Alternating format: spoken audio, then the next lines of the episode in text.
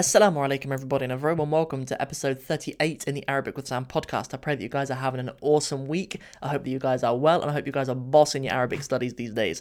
So, in this episode, I mean, really, I'm repurposing something that I did earlier in the week. You know, those of you who read my blog, you will have seen an a, um, you know an article that I wrote earlier this week where I talked about how to actually think in Arabic, and it was actually in a response to one of the students' questions that I had from one of the students on on my program, the Arabic in 60 Steps program, and simply because I've just been so busy recently. Like you know, a lot of you know my wife's having my wife's having our second baby soon.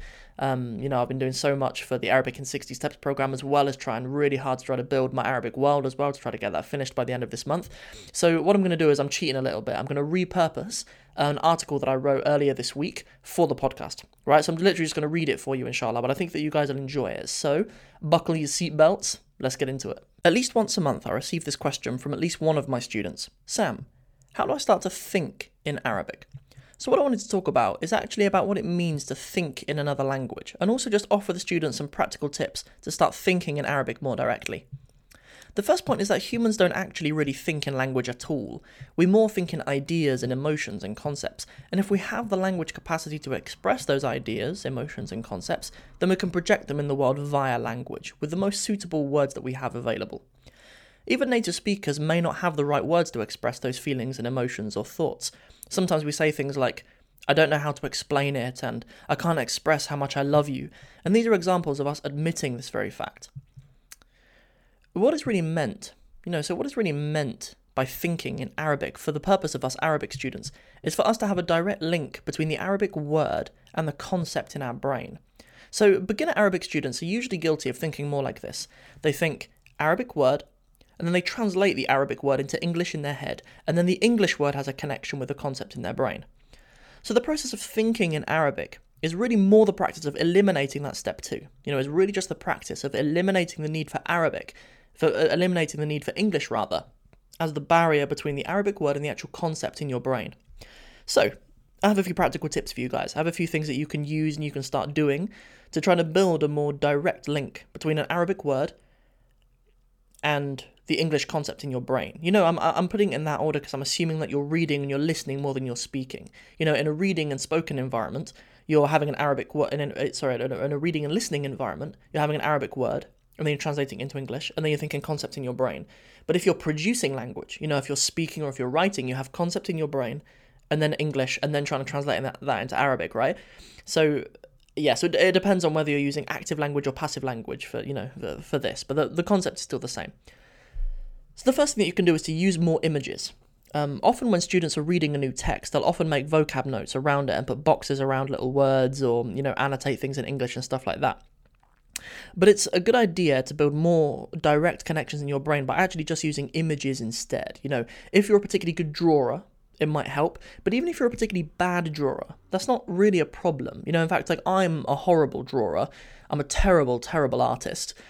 And in fact, it helps me like that. Like if I try to think of the if I if I think of times when I've tried to draw pictures of animals to correspond with the the Arabic words for animals, because of how horrible they are, they just stick in my brain more easily. Like that's just a thing about our brains. We we can remember really abstract and strange things sometimes. So so you know, so it's better to replace the English word in your brain with Arabic word, image, concept. You know, you know, so you have Arabic word and then an image that represents the Arabic word. And images are inherently in their nature cross-cultural, right? They're they are they're just inherent in what we see in the world. So um, so that's a really good way of revo- of avoiding, of removing rather, the English word in that kind of you know in that kind of understanding process. Um, idea number two is to stop translating everything. You know, students often feel the need to translate everything into English in order to understand it.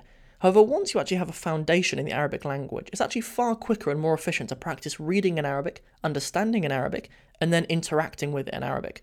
So rather than translating a newspaper article, try reading it and then writing a commentary on it about whether the article is fair, what's the article about, writing a summary uh, of it perhaps.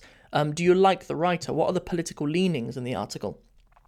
So in this case, what you're what you're doing instead of having Arabic English concept in your brain, you're creating a Arabic response to that Arabic word concept in your brain.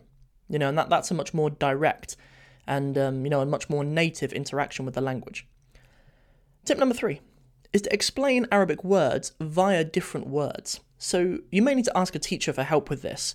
Um, or, or you may need to like search for an Arabic synonym or something like that. But it's actually a really powerful tool to to have an Arabic word, you know, you know, you, you come across an Arabic word, and then use other more familiar Arabic words, even if it's a longer explanation. You know, even if you need to write a couple of sentences, you know, t- to explain that particular Arabic word, and then concept in your brain. Right? That that's a far far more powerful way of actually understanding Arabic. So, so those are kind of three things that you can use. Right? So so beco- coming to a point where you're actually thinking more directly in Arabic is just of is just doing everything that you can to try to avoid that middle step in the middle, which was English, right? Just avoid just eliminating English or replacing it in your actual understanding process of understanding Arabic. So you can replace it with a few different things that we covered in the article. Obviously, number one, images instead.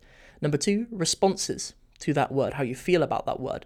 And then number three, explaining it by other words if possible, right? Sometimes you need a teacher to help you with that stuff. So that's everything for the article. That's everything for this episode of the podcast, guys. Hope you guys enjoyed it. Um, if you're not following the article and you're a person who prefers to read rather than listen and stuff, then um, then it'd be good, good for you to go over and follow it. So I publish my articles on LinkedIn um, and I publish them on a platform called Medium. So yeah, you can search Medium, medium.com, I believe it is forward slash Arabic with Sam, probably. Um, but you'll find my articles on there as well. So that's where we keep the articles. Catch you guys in step in episode not step. sorry, I've been recording videos for um, the Arabic in sixty steps program. That's why I'm saying step all the time. Before I shot the um, before I recorded the audio and the, shot the video for this podcast, I, had to do about four takes because I kept saying "Assalamu alaikum, everybody, and a very welcome to step 38 instead of episode 38." Um, yeah, because that's how I do the intros for the Arabic in 60 Steps program.